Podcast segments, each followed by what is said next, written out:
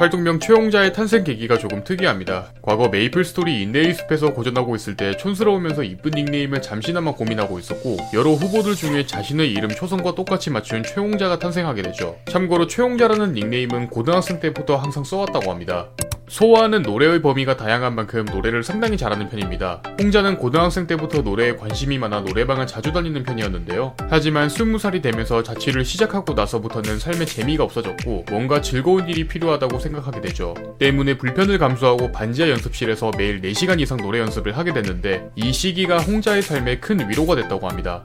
현재 트위치 스트리머로 활동하고 있습니다. 원래는 노래 스트리머로 분류가 됐지만 트위치 저작권 정책 강화로 인해 노래 방송은 거의 하지 않는 편입니다. 오래전부터 악녀, 애더, 호시의 유튜브를 즐겨보던 홍자는 이들의 방송을 보기 위해 트위치를 처음 접하게 되었고 평소 노래를 좋아한 덕분에 하루는 노래 연습을 하다가 심심해서 갑자기 방송을 시작하게 됐다고 합니다. 참고로 홍자는 3명 모두와 합방을 경험하게 되면서 성공한 덕후라는 별명이 생기기도 했습니다.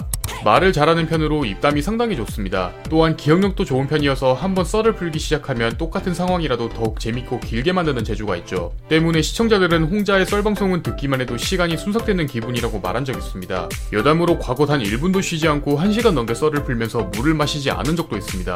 게임을 잘하는 편입니다. 리그 오브 레전드의 경우 원래는 mid laner였지만 진을 플레이하기 위해 원딜을 시작했을 정도였고 평균 tier 골드에서 플래티넘을 유지하는 중상위권 유저이기도 하죠. 또한 얼불춤, 블랙스쿼드, 발로란트 등 리듬과 FPS 게임도 평균 이상의 실력을 보여주는데요. 얼불춤의 경우 입문한 지 1시간 만에 12단계의 맵을 클리어하기도 했습니다. 홍자가 방송하면서 가장 기뻤던 순간은 바로 시청자들의 구독 이모티콘 도배라고 합니다. 트위치에서는 파트너 스트리머에게 구독티콘 혜택을 제공하는데 처음 한 개는 무료로 제공하지만 두 개부터는 구독자 조건을 달성해야 지급하는 방식이죠. 홍자의 구독티콘이 처음 한 개만 오픈됐을 때 당시 채팅창에 해당 이모티콘으로 도배가 된 적이 있는데 모두가 작은 것에 기쁨을 느낄 수 있다는 사실에 매우 감격스러웠다고 합니다.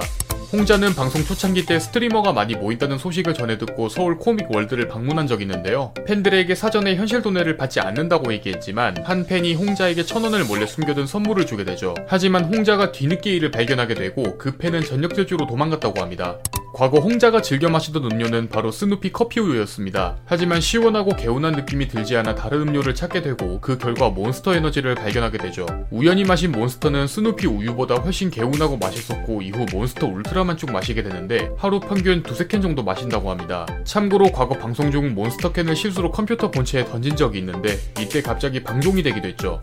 홍자의 목소리는 허스키하지만 사이다처럼 시원하게 뚫린다는 특징이 있습니다. 상황과 컨텐츠에 따라 자유자재로 목소리가 바뀌는 경우가 있는데 낼 수 있는 목소리가 4가지 정도라고 하죠. 또한 처음 들으면 성우라고 착각할 정도로 더빙도 깔끔한 편이며 과거 투보와의 컨텐츠를 진행하면서 잠깐이나마 캐릭터 더빙을 했을 때 투보가 깜짝 놀라기도 했습니다. 여담으로 한 번은 홍자가 택시를 탔을 때 기사님이 홍자의 목소리를 듣고는 득음을 권유한 적도 있다고 합니다.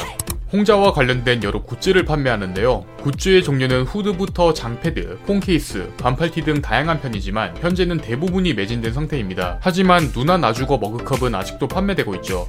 피어싱을 굉장히 좋아합니다. 현재는 귀에 피어싱이 제일 많은 편이며 코와 입에도 했는데요. 과거 피어싱 샵에서 1년 정도 일한 적이 있는데 이때 손님에게 본보기로 보여주기도 했고 관심이 많다 보니 조금씩 늘려나갔다고 합니다. 참고로 코 피어싱을 했을 때 굉장히 아팠다고 합니다.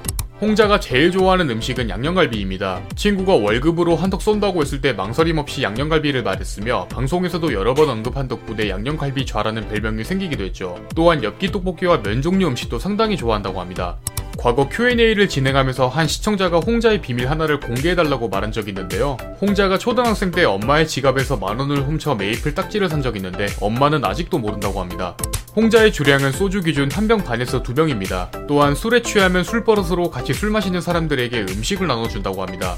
홍자의 MBTI는 ISFP입니다. 이는 호기심 많은 예술가 타입으로 즐기는 것에 대한 호기심이 높고 즐거울수록 엄청난 추진력이 생기는 타입이기도 합니다. 또한 규칙에 묶이는 것을 싫어하고 가끔 기분파적인 행동을 할 때가 많지만 절대 선을 넘지 않고 어디까지나 개인의 행동 범주 안에서 자유로운 편이죠. 실제로 홍자의 매력은 매운맛 누나 같은 면이 있어도 뒤에서는 팬들을 더 생각하고 아끼는 부드러운 면이 더 많다고 합니다.